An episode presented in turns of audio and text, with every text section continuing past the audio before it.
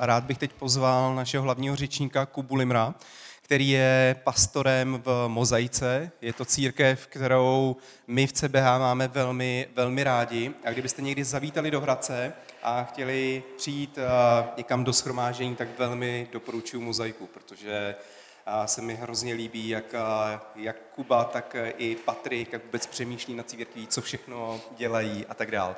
Takže jsem hrozně rád, že jsi dneska tady s námi a že nám můžeš něco přidat ze svého srdce.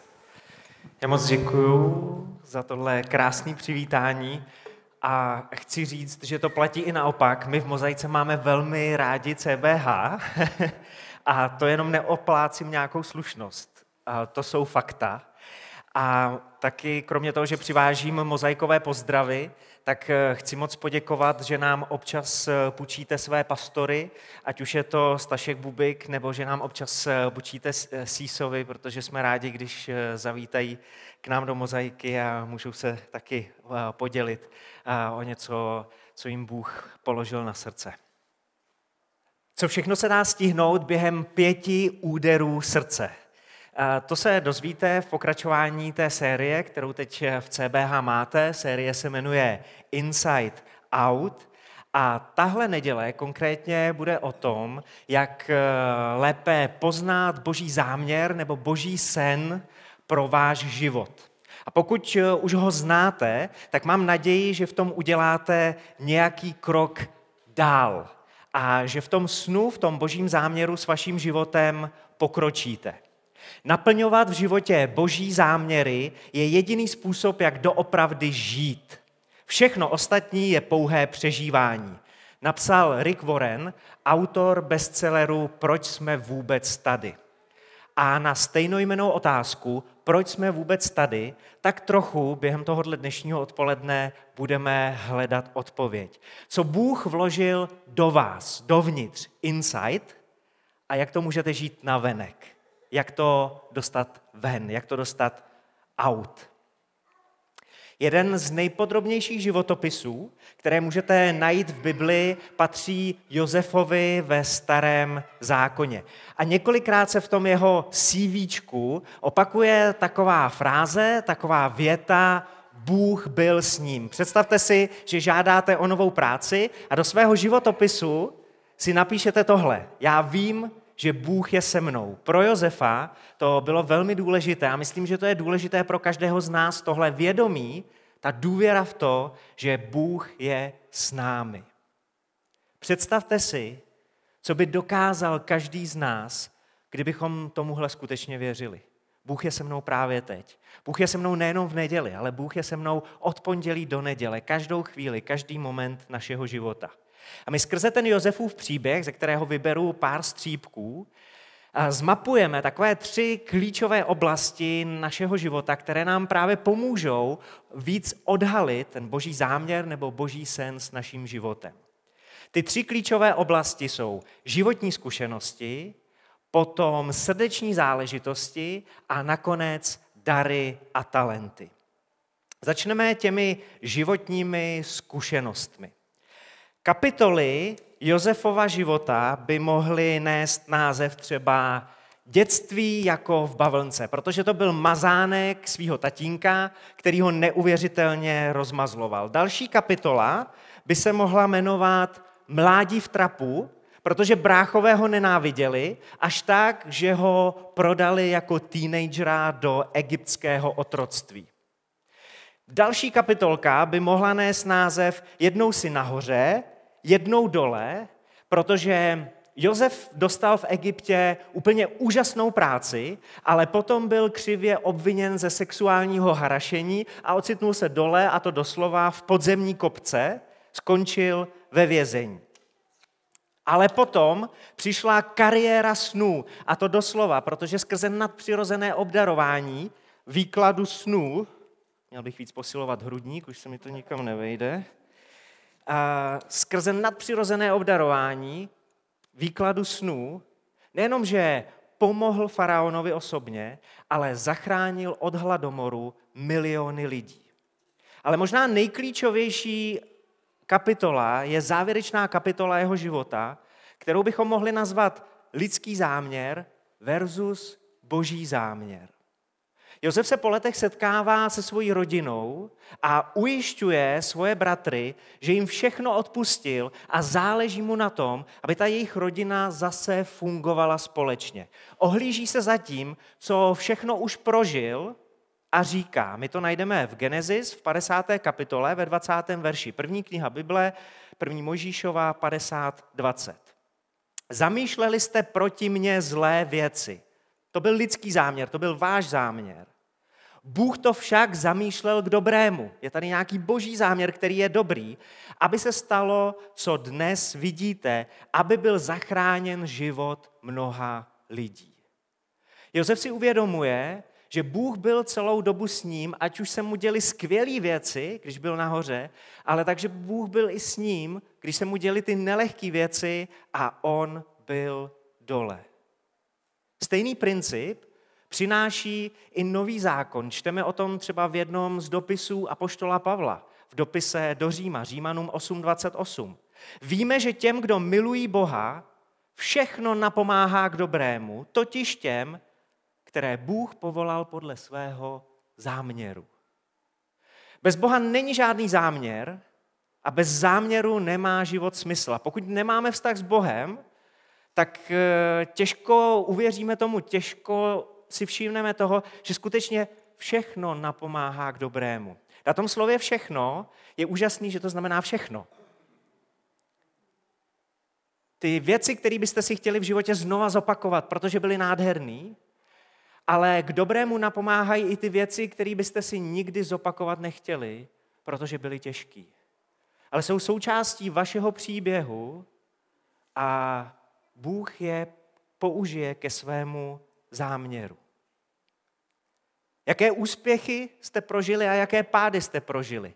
Jaká jména byste řekli, kdybyste měli pojmenovat nějaký klíčový okamžiky svého života? Kdo sehrál důležitou roli? Byli to rodiče, přátelé, mentoři, učitelé?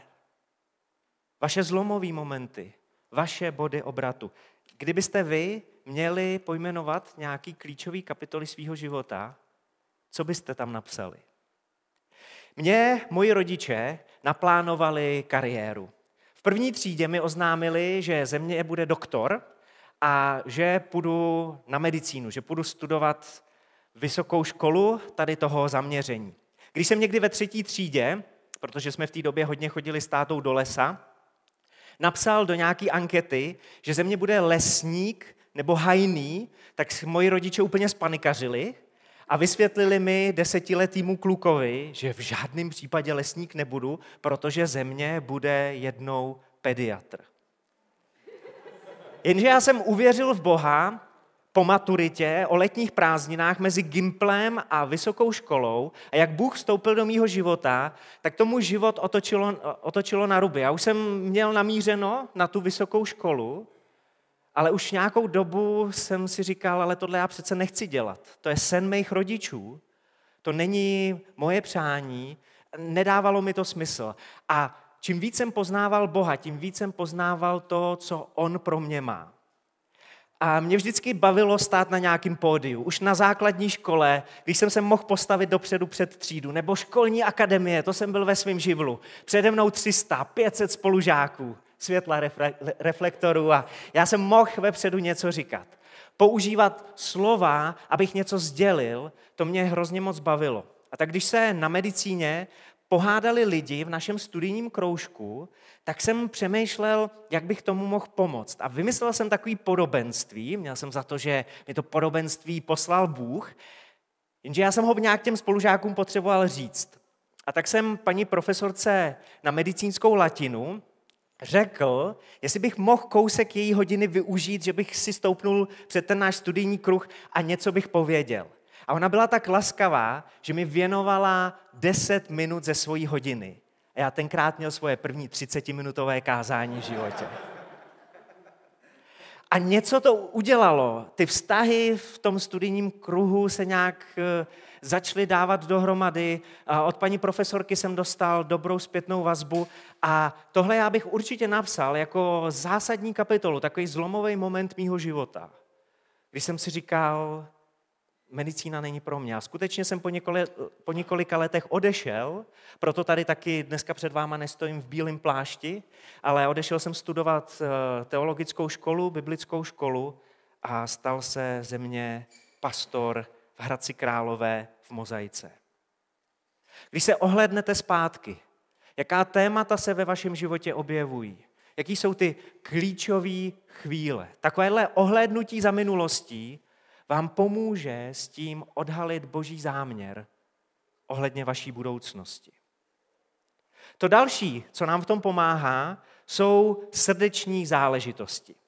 Když byl Josef teenager, tak měl sen. O tom snu se dočítáme, pořád jsme v Genesis, ve starém zákoně, v 37. kapitole a přečtu 5. až 8. verš. Genesis 37, 5 až 8.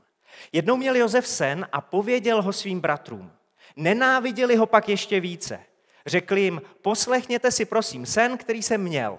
Hle, podívejte se, vázali jsme na poli snopy, tu můj snop povstal a zůstal stát a vaše snopy obcházely kolem a klaněli se mému snopu. Bratři mu řekli, opravdu budeš nad námi královat, skutečně nám budeš vládnout, to jako Josefe budeš náš vedoucí, budeš náš lídr, takhle si to máme představit, protože přesně tohle byla Josefova srdeční záležitost, kterou mu do srdce vložil Bůh. To, že povede lidi. On nevěděl, jak se to stane, kdy se to stane, ale zase, když se podíváte na ten jeho životopis, tak kam přišel, tak nebyl jenom jeden z davu. Bůh to vždycky zařídil tak, že Jozef stál v čele. Ale to nebyla Josefova zdaleka jediná srdeční záležitost. Možná taková další byla věrnost. Možná si vybavíte takovou tu aférku, která nedopadla, Eh, s manželkou jeho zaměstnavatele. Eh, v Bibli se o ní píše jako o Potýfarově ženě, nebo se jí někdy přezdívá Potýfarka. A ona ho sváděla Jozef s ní odmítnul vlízt do postele a jeho argument najdeme v Genesis 39, v 8. a 9. verši. Když jsem zde, můj pán se nestará o to, co se v domě děje a všechno, co má, svěřil do mých rukou.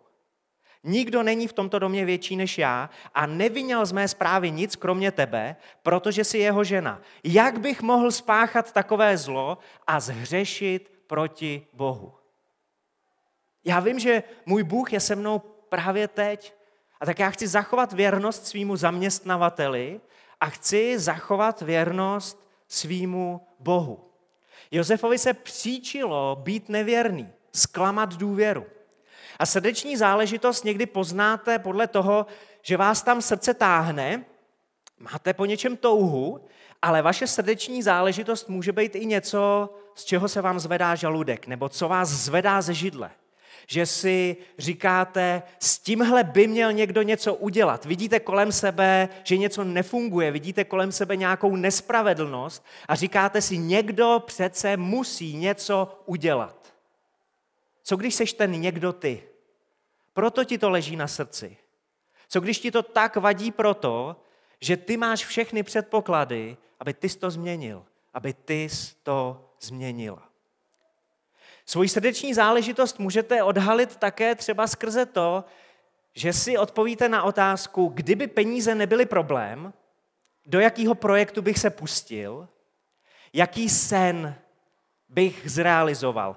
A vynechejte všechny sobecké záležitosti, jako koupil bych si tři auta postavil bych si barák na pláži nebo něco takového. Mluvíme o božím projektu, o, o božím snu. Co byste zrealizovali? Protože nikde není napsáno, že nenastane ve vašem životě moment, kdy peníze skutečně nebudou problém. My v Mozaice natáčíme nedělní bohoslužby na video asi od roku 2012. Začínali jsme natáčet eh, na mobil, potom jsme si koupili poměrně lacinou kameru a před x lety jsem měl za to, že Bůh ke mně mluví, že bychom měli tuhle internetovou online službu posunout o kus dál. Ale neměli jsme na to vůbec peníze. Jednou jsem seděl na večeři s mým tačkou můj tatínek je nevěřící člověk, která dneska bych spíš možná řekl hledající, protože on sám o sobě mluví jako o křesťanovi amatérovi, takhle eh, nazývá sám sebe. A můj táta se vždycky pohyboval eh, v podnikatelských kruzích, dlouhou dobu pracuje ve vysokém eh, managementu, je to poměrně bohatý člověk a on musel překousnout to, že jeho syn nepřevezme rodinnou firmu, nepůjde v tatínkových šlépějích, že se z něj stane něco jako farář.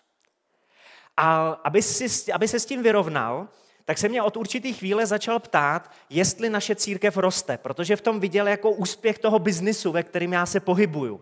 Takže on byl ateista, který si strašně moc přál, aby církev rostla, aby bylo co nejvíc křesťanů, aby bylo co nejvíc pokřtěných a často se mě na to ptal. A jednou při té večeři jsem mu říkal, že jsme v mozaice pokřtili asi osm lidí a on říkal, no to je fantastický a, a pak se ptá, no a je něco, čím teď žijete, a něco, co byste potřebovali? A to bylo v té době, kdy já jsem prožíval, že máme posunout tu online službu. A tak jsem mu říkal, hele tati, my bychom potřebovali koupit lepší videokameru. A on mi na to řekl, peníze nejsou problém, já vám tu videokameru koupím. A jsem se ho ptal, ona stojí asi 20 tisíc. A říkal, říkám, peníze nejsou problém. Vrátil jsem se domů a trochu se mi to rozleželo. Říkal jsem si, kamera za 20 tisíc, to možná není úplně dostačující. A našel jsem na internetu kameru za 50 tisíc. A tak jsem volal tatínkovi a říkal jsem, víš tati, jak jsi říkal, že peníze nejsou problém, já jsem objevil daleko lepší kameru. A on říkal, jo, já jsem to myslel vážně, já vám koupím i tuhle lepší kameru.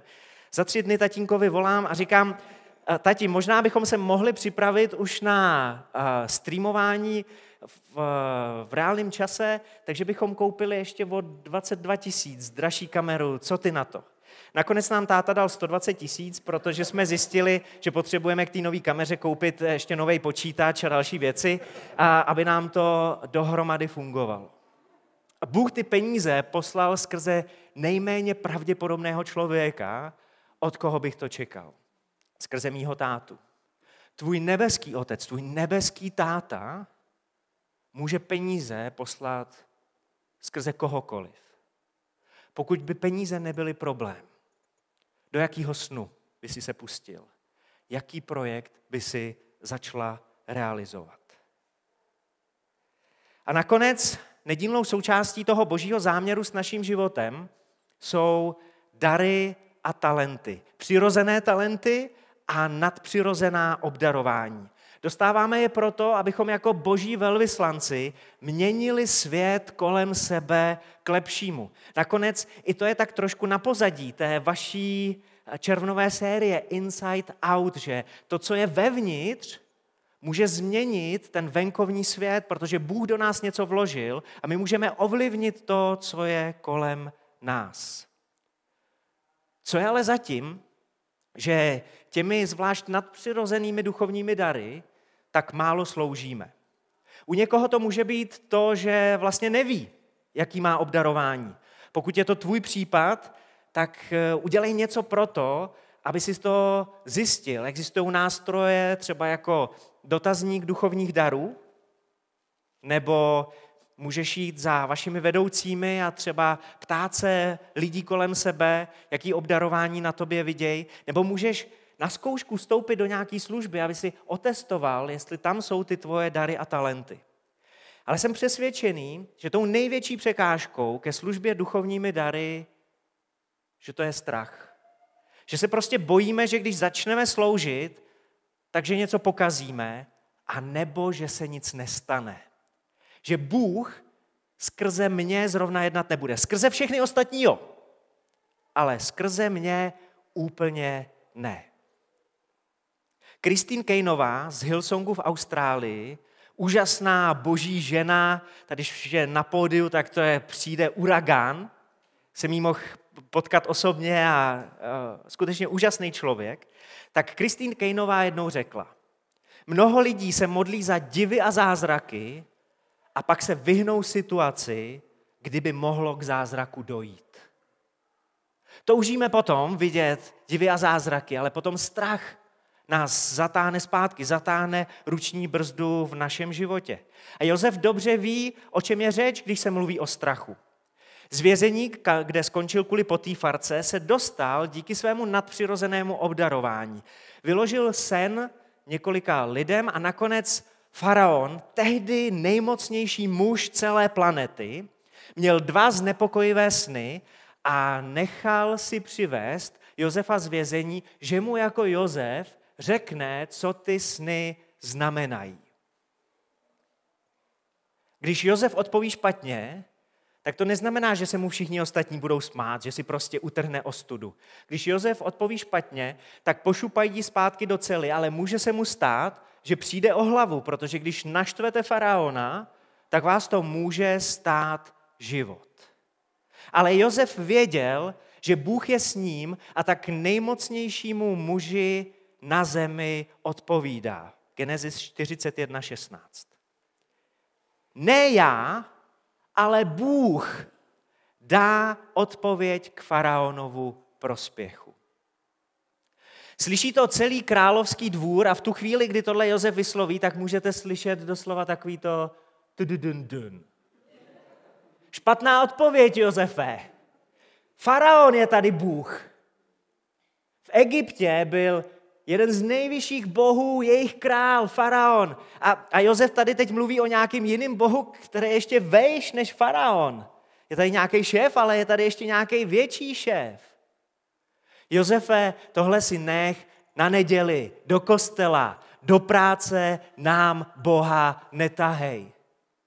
Ale Josefovi je jedno, jestli je zrovna neděle nebo pondělí, protože ví, že Bůh je s ním a tak dává tuhle navýsost upřímnou odpověď. Víš, faraone, já na to nemám, já ne, ale Bůh, který to udělá skrze mě, ten na to má.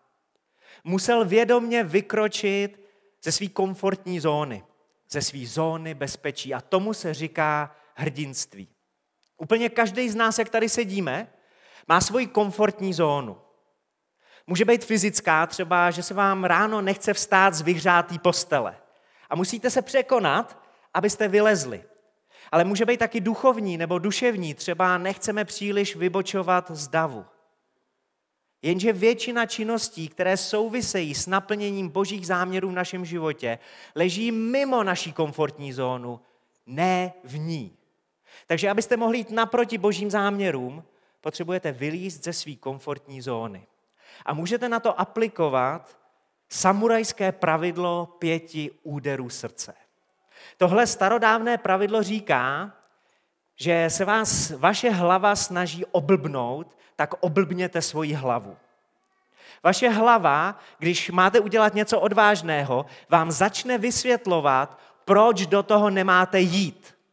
Ale když využijete čas do pěti úderů srdce, tak budete rychlejší než vaše hlava a uděláte něco odvážného, něco dobrýho, něco božího dřív, než vám to hlava stačí vymluvit. Někdy mě můžete v Hradci vidět eh, v jednom obchodáku, je takový food court, ten jídelní kout, spousta fast foodů, jak tam chodím s nakreslenou velkou tečkou od takový té tlustý fixy, která se používá na tabuli eh, na čele, abych trénoval samurajské pravidlo pěti úderů srdce. A tenhle trénink odvahy totiž radí světoznámý psycholog Filip Zimbardy, který mluví o tom, že první dvě hodiny s něčím takovým na čele vám bude velmi nepříjemně. Všichni se po vás budou koukat. A v těch fast foodech nejradši jedí teenageři, takže jako když se tam člověk objeví, nebo když nastupujete do MHD, ale po dvou hodinách už je vám to jedno. Prostě si na to zvyknete, zvyknete si na ty pohledy. Jsou různý způsoby, jak trénovat odvahu. Třeba kolegu v práci bolí hlava a vy do pěti úderů srdce mu nabídnete modlitbu a Bůh bude něco dělat. Můžete trénovat odvahu ve škole, tam, kde jste.